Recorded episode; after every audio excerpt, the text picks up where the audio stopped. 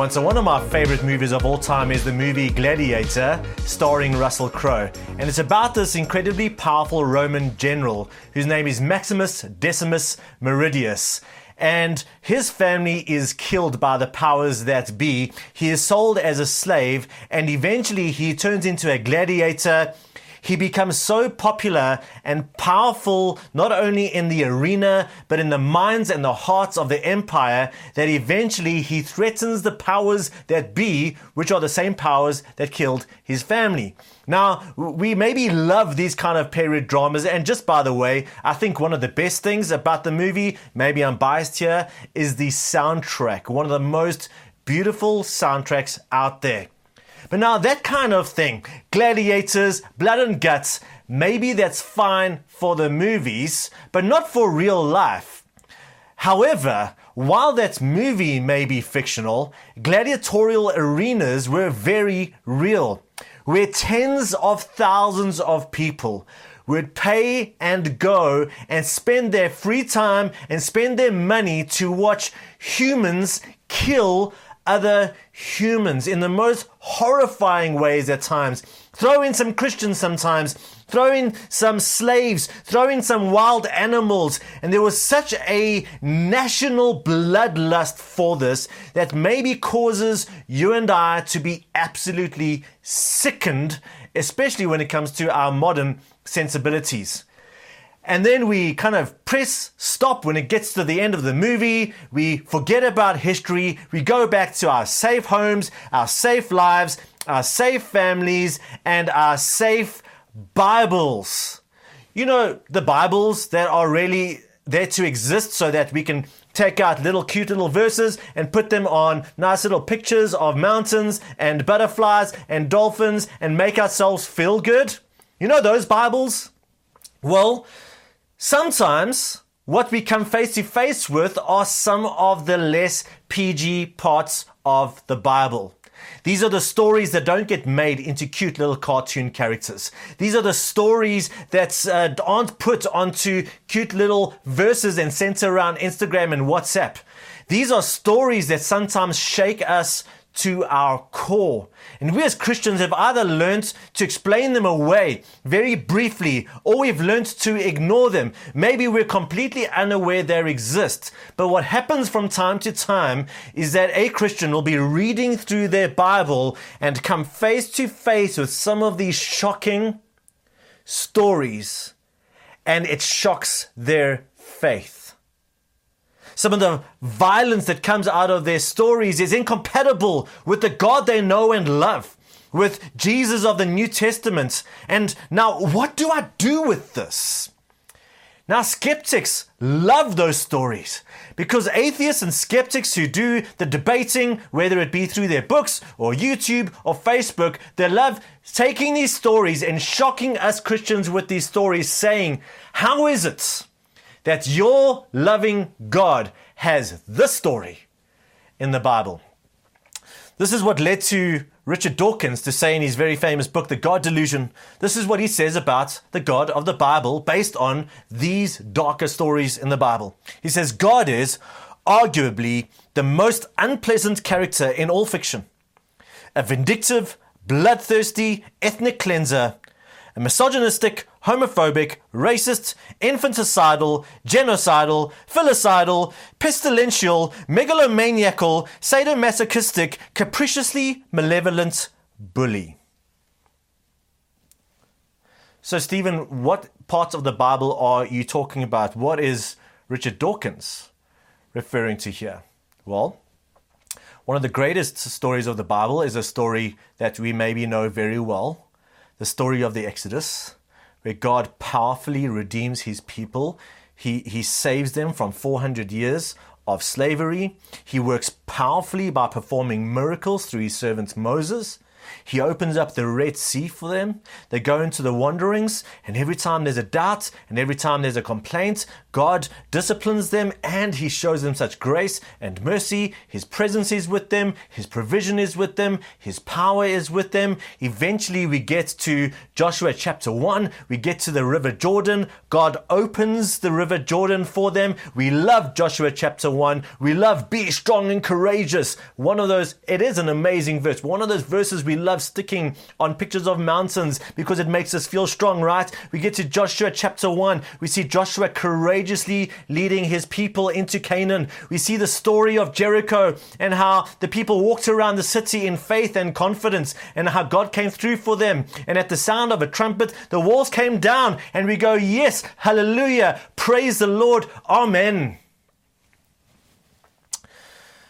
Joshua chapter 6, verses 20 is the verse that tells us the last part of that story. When trumpets sounded, the people shouted, and at the sound of the trumpet, when the people gave a loud shout, the wall collapsed.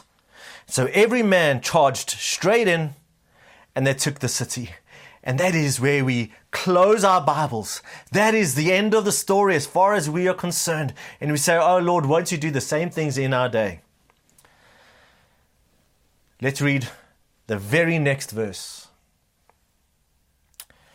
They devoted the city to the Lord and destroyed with the sword every living thing in it men and women, young and old, cattle, sheep, and donkeys.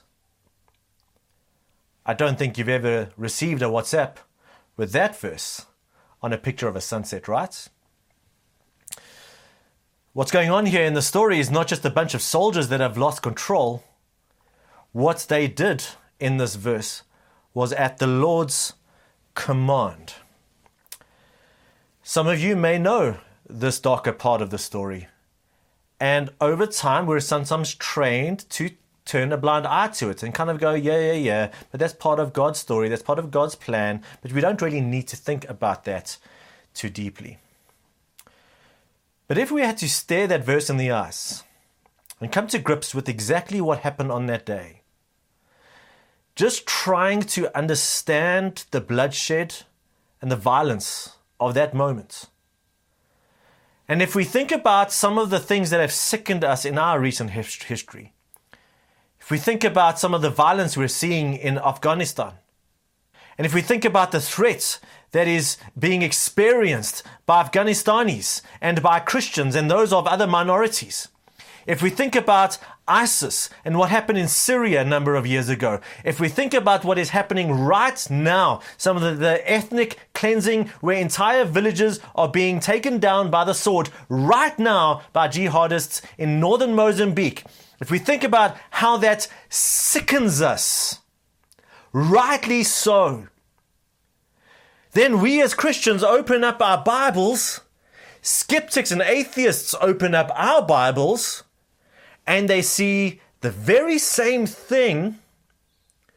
And it really seems as if God is giving a giant thumbs up for all of that. Now, this is probably one of the most difficult sermons I've ever had to preach, primarily because of the nature of the content. That we are coming face to face with the difficulty of the violence being in our scriptures, and what do we do with that? Secondly, I have heard a number of trite, and I would even go on to say, cold hearted one liner responses to complex, difficult, violent stories like this. And I am so nervous that we do such an injustice to who God is, to his plans, to the dignity of people struggling with these issues when we give these often these cold hearted, trite one liner responses. This is also difficult because I think to truly answer this question well, I would need 20 hours, not 20 minutes. Fourthly, this is a very emotive question. Maybe this is the first time you're coming face to face with this question. Maybe you have wrestled with this question. Maybe you don't know what to do with this question. This is highly emotive. And so, what do we do with this? And when we're emotive and when we're sickened, it's sometimes hard to take a step back and deal with it well.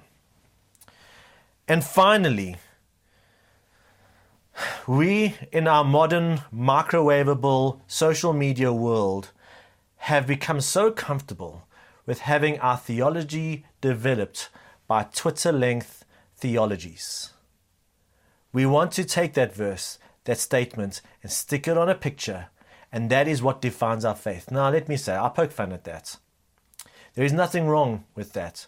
But if our whole theology is made up by a couple of tiny verses and tiny theologies that we stick onto pictures and share around social media, I'm going to invite you to be stretched. We have to think about this in long form ways. We have to be able to grow and hold on to some nuances here and some different angles here. And that is exactly what I'm going to try and do in the next minutes that we have together is I'm going to try and answer this question. That if God ordered what happened here in Joshua, does that make God a murderer? And how do we reconcile that with the God that we know and love and the God of the New Testament?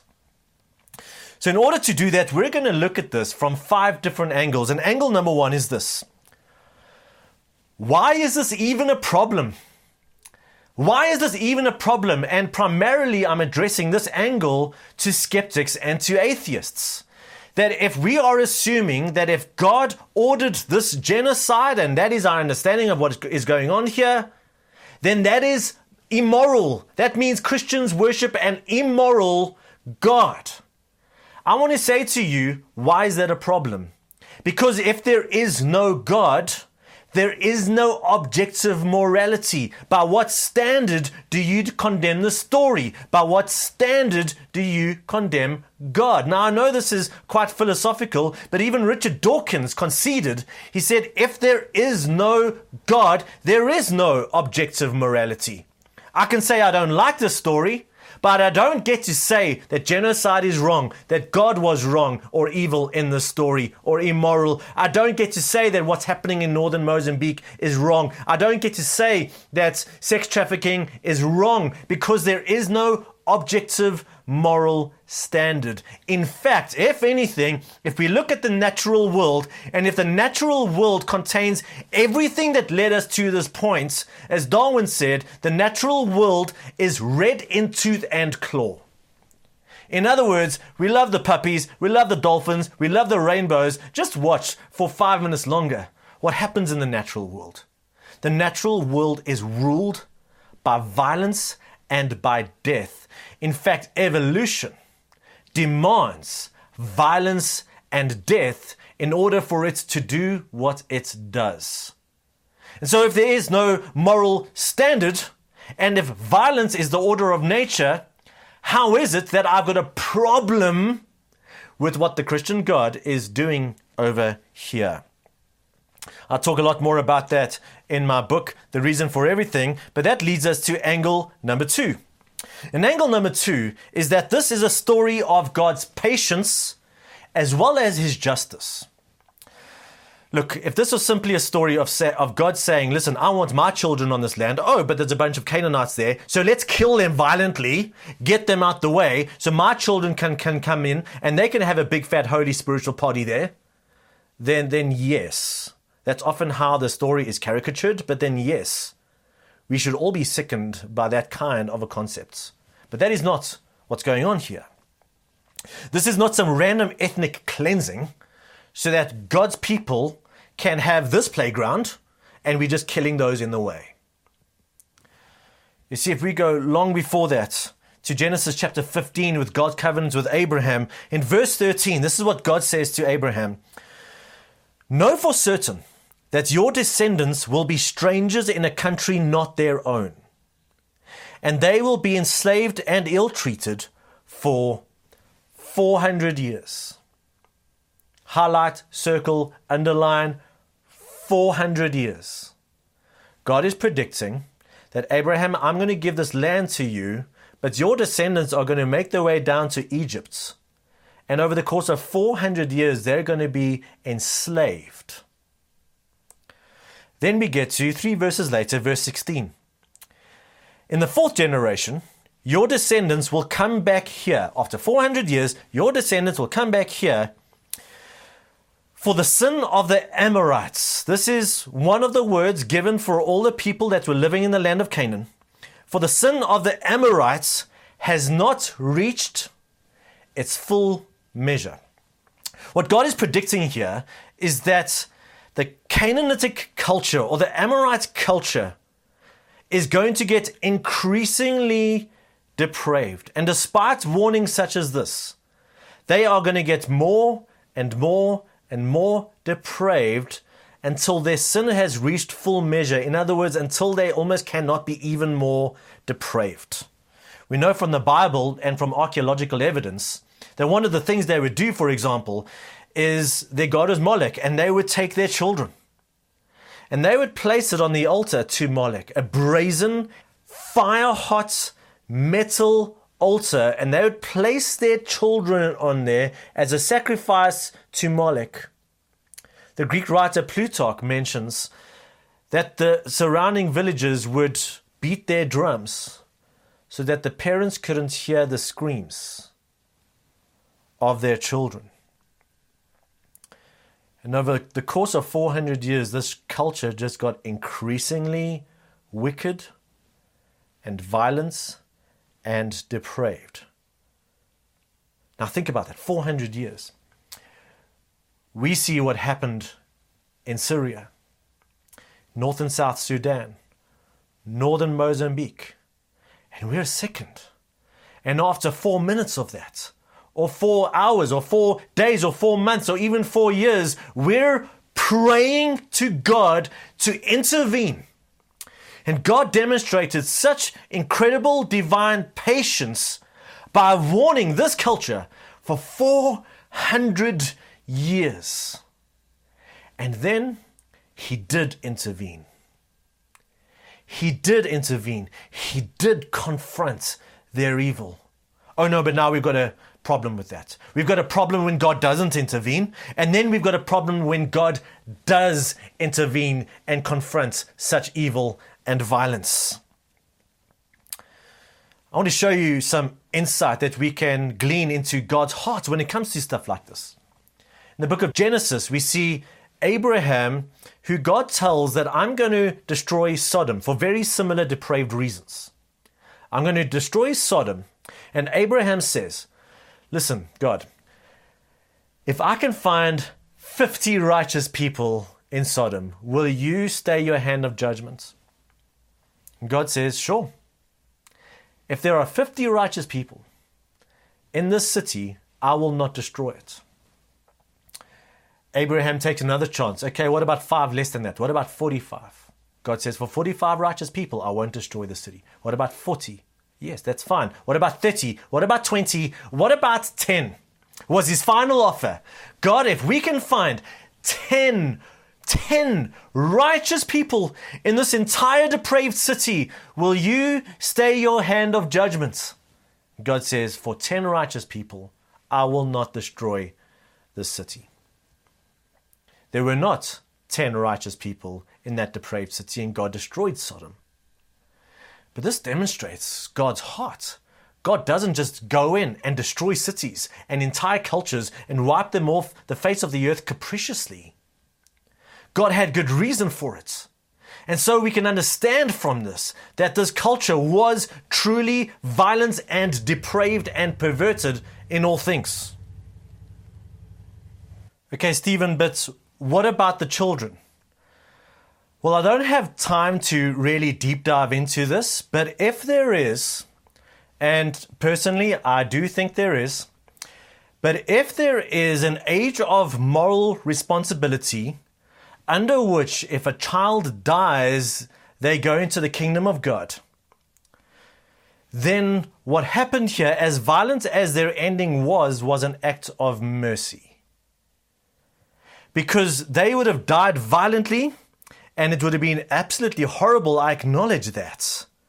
However, in the greater scheme of things, they would have been saved from growing up in this culture and becoming as depraved as all the adults in that culture, where they would have faced an eternity of God's hostility.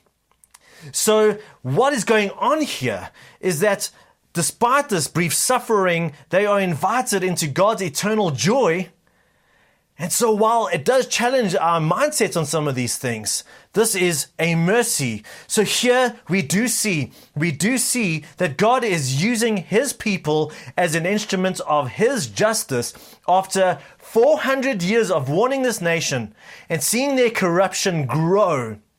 And therefore in this we see God's patience as well as his justice.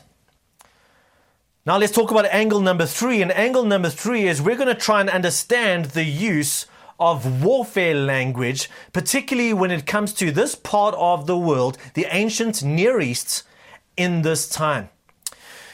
Now, at first, this may sound new to you. This may sound like maybe even a bit of a cop out, but I want you to go with me on this one. The Hebrew word that is translated to utterly destroy or to annihilate what's going on here is the Hebrew word kerem. Kerem. We're going to use this word a number of times. And what scholars have discovered through archaeology, as well as what we see here in the Bible, is that this word is often used and the concepts connected to this word are often used in a bit of an exaggerated sense to describe a decisive victory. In other words, it's not meant to be interpreted literally in such a way that there was no living being left over. In fact, there are some instances where uh, the army that won kind of just just made it, just eked out a victory, and yet they would use this language. There was not a single living thing left to describe what is going on here we use this language in a very similar sense. For example, if uh, Arsenal beats Man United, I don't know where you stand on those issues, we would say, your Arsenal annihilated Man U.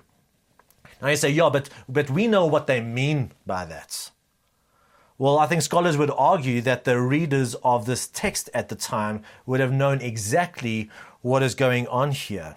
This seems to be standard hyperbole, standard use of language from the time. Theologian Tim Escott puts it this way He says this was a convincing subjugation of the promised land involving the destruction of key military strongholds, armies, and leadership, along with the driving out of much of the population. Uh, Stephen, I don't know if I'm comfortable with that. You're kind of implying that maybe some things in the Bible are not true.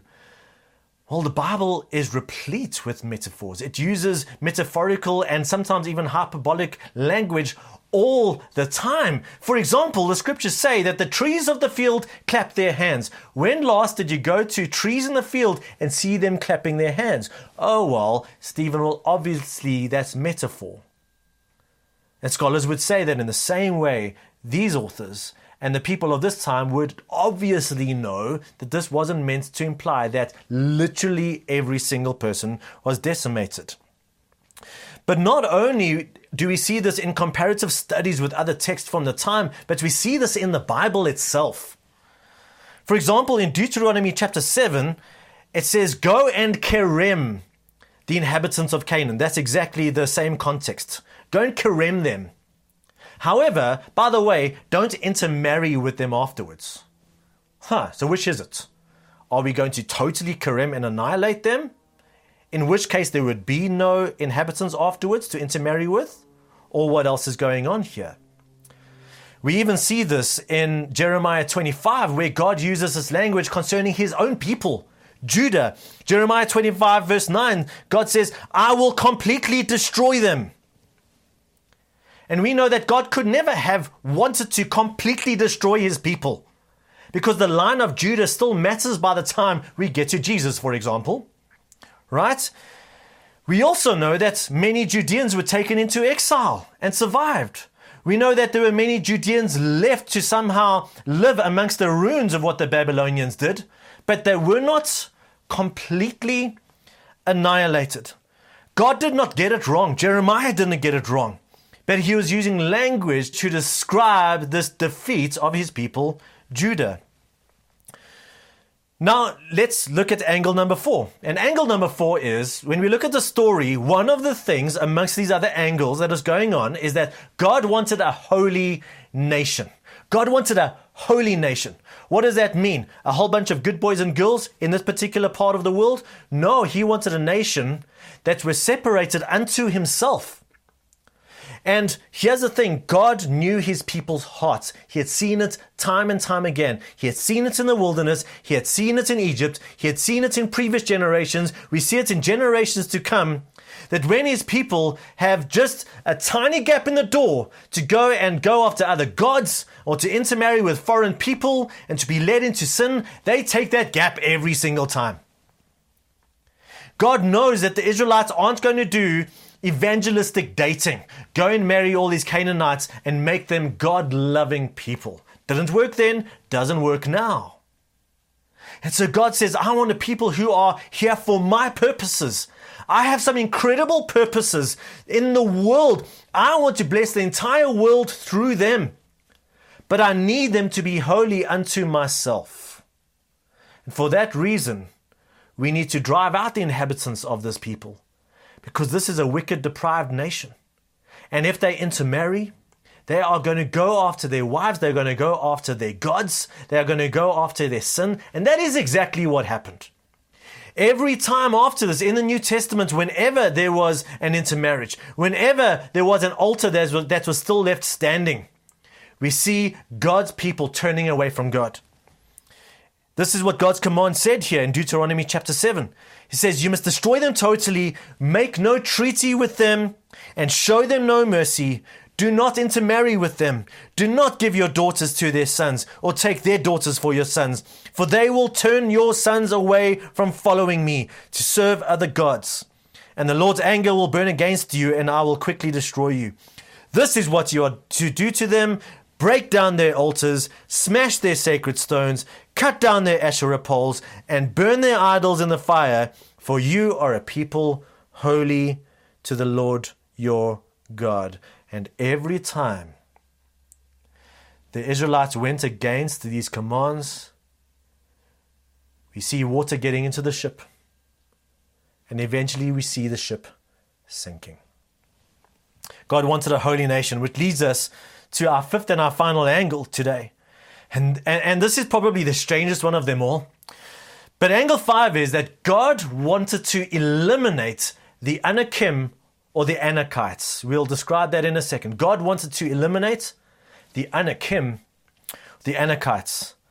Now, I do want to be honest here and to say that if you go and read most commentaries on this, if you go and read most books on this, if you go and read uh, or watch most YouTube videos on this, this particular angle is not one that comes up very often. A guy called uh, Dr. Michael Heiser, he released a book in the last few years called Unseen Realm where he unpacks, amongst many other things, exactly what is going on here. And he's not proposing a brand new theory saying all these other scholars are wrong. He is proposing a theory that he's trying to show we have been blind to for the last three, four, five hundred years, but is actually the oldest theory. The oldest theory held by people, the oldest theory even held by Jewish writers at the time of Jesus. And so he's saying, why have we been so blind to what's going on here? You see, I want to show you a verse. Earlier, when I spoke about Joshua going into the promised land, one of the things that happened in that story is that he sent 12 spies in. Some of you know the story quite well. And they were to check the, the land out and come back and report. And in Numbers chapter 13, verses 28 to 29, this is what they said. They said, But the people who live there are powerful and the cities are fortified and very large. We even saw descendants of Anak there, Anak. It is the descendants of Anak that who are the Anakites or the Anakim. The Amalekites live in the Negev. The Hittites, Jebusites, and Amorites live in the hill country. And the Canaanites live near the sea and along the Jordan. Now, when I read verses like this, I just see a whole lot of kites and groups of people that I don't know, so I just lump them all together Hittites, Jebusites, Amorites, Amalekites, descendants of Anak, and I go, oh, just a bunch of different people. Now, I read from Numbers 13, verses 28 to 29. Let's read a few verses later, verse 32 to 33. The land we explored devours those living in it. All the people we saw there are of great size. Highlight, circle, underline. We saw the Nephilim there. Oh, by the way, in brackets, the descendants of Anak the Anakim, the Anakites, they come from the Nephilim. Close brackets. We seemed like grasshoppers in our own eyes, and we looked the same to them. So the Anakites are the descendants of the Nephilim, and they are described as huge people. Now, to fully understand what is going on here, I do not have the time, but this really did happen coincidentally. I've already made this week's Glad You Asked midweek video, and it is on exactly this Who are the Nephilim? And all I can say today is the Nephilim are the offspring of this group of beings known as the sons of God and the daughters of men. And their descendants are the Anakites, who are described as this giants race, these huge people. And if we look in, at all the references where the Anakim are described geographically in the land of Canaan, they are always restricted to the hill country. We actually saw that in this verse earlier. They are always restricted to the hill country, whereas there are other groups of people that are in other flatter, lower lying parts of the country. And so when we see this cherem language, this cherem language, this annihilate language, this destroy everything language, it is exclusively used with regards to the cities that are in the hill country. Whereas when it comes to some of the other cities, other words are used like drive them out. So, Stephen, I don't know, are, are you connecting dots here that shouldn't be joined here? Well, listen to how Joshua summarizes the conquest in Joshua 11, verses 21 to 22. It says here, At that time, Joshua went and destroyed the Anakites, the giant clan, the Anakites from the hill country, from Hebron, Debir, and Anab, from all the hill country of Judah, and from all the hill country of Israel, Joshua totally destroyed them and their towns. No Anakites were left in Israelite territory. Only in Gaza, Gath, and Ashdod did any survive, which was Philistine territory. Did Joshua say there were no people left? No. Did Joshua say there were no Canaanites left? No. He says there are no Anakites or Anakim left. Oh, and by the way, some made it to Philistine territory, Gaza, Gath, and Ashdod. And by the way, where did Goliath come from? Gath. Goliath, the giant, who one of God's people had to destroy. I mean, how is it that we haven't been taught this? How is it that we're not seeing what's really going on here? So, for the most part, God wanted to drive out and dispossess the Canaanites of the land. After 400 years of patiently warning them and seeing them become increasingly corrupt, he did bring justice upon them. He didn't want his people intermarrying with them. And God wanted to destroy the unholy progeny of the Nephilim.